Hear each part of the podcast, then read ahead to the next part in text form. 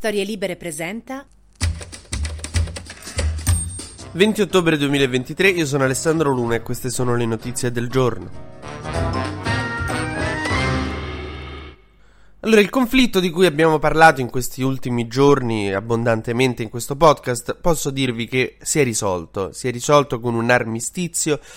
No, che c'entrano Israele e Palestina? Sto parlando di Meloni e Giambruno, non, non fate confusione. Praticamente Striscia la notizia ha fatto scoppiare il bubbone, perché l'altro ieri aveva mandato in onda dei fuori onda di Giambruno in cui faceva un po' il galletto con l'assistente lì in studio, ne avevamo parlato ieri, e ieri invece ne ha mandati di ancora più pesanti in cui parla di fare sesso a tre, scherzosamente però comunque non va bene, con stagiste, donne varie lì che giravano, ammetteva tresche, insomma un casino, tanto che questa mattina Giorgia Meloni con un post su Instagram ha annunciato: la mia relazione con Andrea Giambruno, durata quasi dieci anni, finisce qui. Lo ringrazio per gli anni splendidi che abbiamo trascorso insieme, per le difficoltà che abbiamo attraversato e per avermi regalato la cosa più importante della mia vita, che è nostra figlia a Ginevra. Le nostre strade si sono divise da tempo ed è arrivato il momento di prenderne atto. Difenderò quello che siamo stati, difenderò la nostra amicizia e difenderò ad ogni costo una bambina di sette anni che ama la madre e ama il padre come io non ho potuto amare il mio.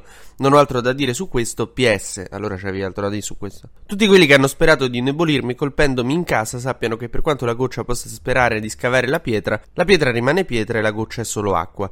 Questo è il messaggio di Giorgia Meloni a Giambruno pubblicato oggi sui social. Insomma, veniamo a scoprire oggi che erano mesi che Giambruno dormiva sul divano, che questi non si parlavano, che la relazione era di fatto finita, che la piccola Ginevra chissà se lo sa, chissà se non lo sa, chissà se qualcuno solleverà mai il dubbio sull'opportunità di Striscia di mandare in onda quelle cose sapendo che c'è una bambina di mezzo. Poi si potrebbero fare tante battute, eh, però insomma fa anche un po' tristezza. E però proprio questa tristezza potrebbe in realtà accrescere la fama o la popolarità di Meloni, perché se uno ci pensa, non so come dire, Hillary Clinton non era mai stata davvero popolare in America fino a che non è passata per cornuta, fino a che Bill non stava a fare le cosacce con la stagista alla Casa Bianca, e deve insomma parte della sua popolarità anche a quello, perché l'America la vide come la cornuta e disse: beh, povera cornuta, mi spiace. Comunque, tra le varie ragioni per cui ascoltare questo podcast ci sono le mie previsioni azzeccate. Un anno fa io vi avevo detto che un giorno secondo me avremmo visto Macron con Meloni, che sarebbe scoppiata la scintilla. Adesso qui si apre tutta una serie di possibilità, mi piacerebbe troppo vederli insieme.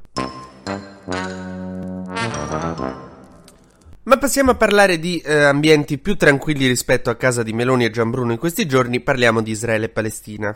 Pare che l'esercito israeliano abbia deciso che mo invade Gaza, nonostante Biden ogni volta che tipo Netanyahu annuncia sì, entreremo a Gaza, poi fa oh altre cose, stiamo vedendo un po' di opzioni, lui cerca di mitigare. Sem- Biden e Netanyahu sembrano un po' quelle coppie in cui uno dei due non ha capito che non sono d'accordo. Non so se vi è mai capitato di, eh, di vederle, quelli che fanno quest'estate andiamo al mare, cascasse il mondo andiamo al mare, quanto mi piace il mare, e l'altra o in montagna, se non c'è posto al mare si può pensare anche alla montagna. Così Biden e Netanyahu. Insomma, Biden Biden non vuole che si invada Gaza, mi sembra chiaro, e ha chiesto a Netanyahu l'altro giorno di non fare gli stessi errori che ha fatto l'America dopo l'undici settembre, e Netanyahu, Netanyahu mi sa che non ha sentito, perché stava, stava leggendo l'autobiografia di Bush, boh, non mi sembra che ave, aver recepito il messaggio. Ieri è andato in visita all'esercito, il ministro della difesa ha detto ai soldati: ora vedete Gaza da lontano ma presto la vedrete da vicino, ha detto di prepararsi. Hanno detto in realtà che l'operazione, cioè l'ordine di attaccare arriverà, ma potrebbe arrivare tra giorni o settimane.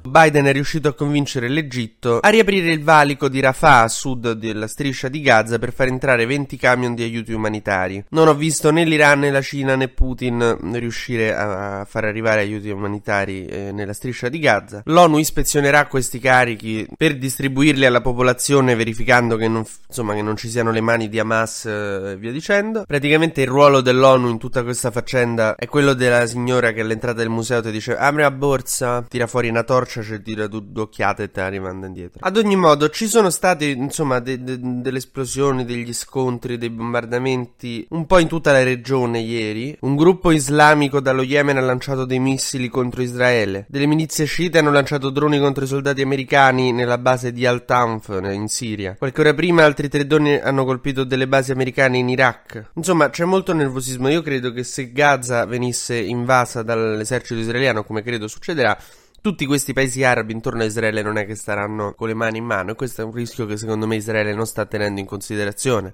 oltre a quello delle vite umane che sta mandando al macero, vabbè. Nel frattempo a Gaza abbiamo scoperto che non ci sta solo Hamas, ma ci sta appunto Hamas, la Jihad islamica palestinese, i comitati di resistenza popolare, un sacco di gruppi fuoriusciti da Fatah, F P L P, F D L P, Brigate Mujahedin, gruppi salafiti, sembra la sinistra italiana. Ma qualcuno ha mai pensato di fare le primarie a Gaza? Questo potrebbe forse risolvere un sacco di problemi.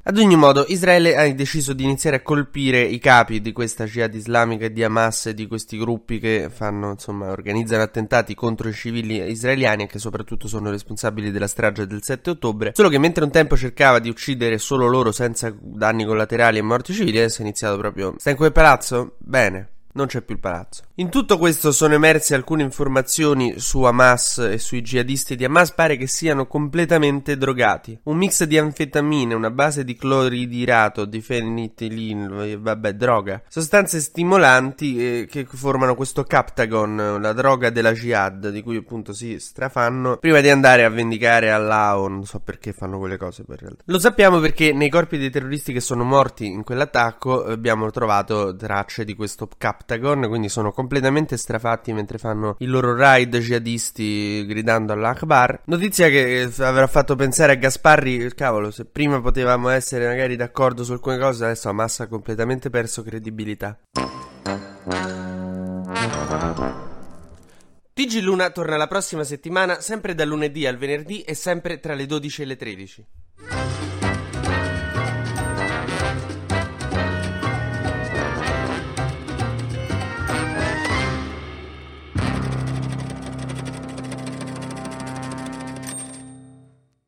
Una produzione storielibere punto effe emme di Gianandrea Cerone e Rossana De Michele. Coordinamento editoriale Guido Guenci.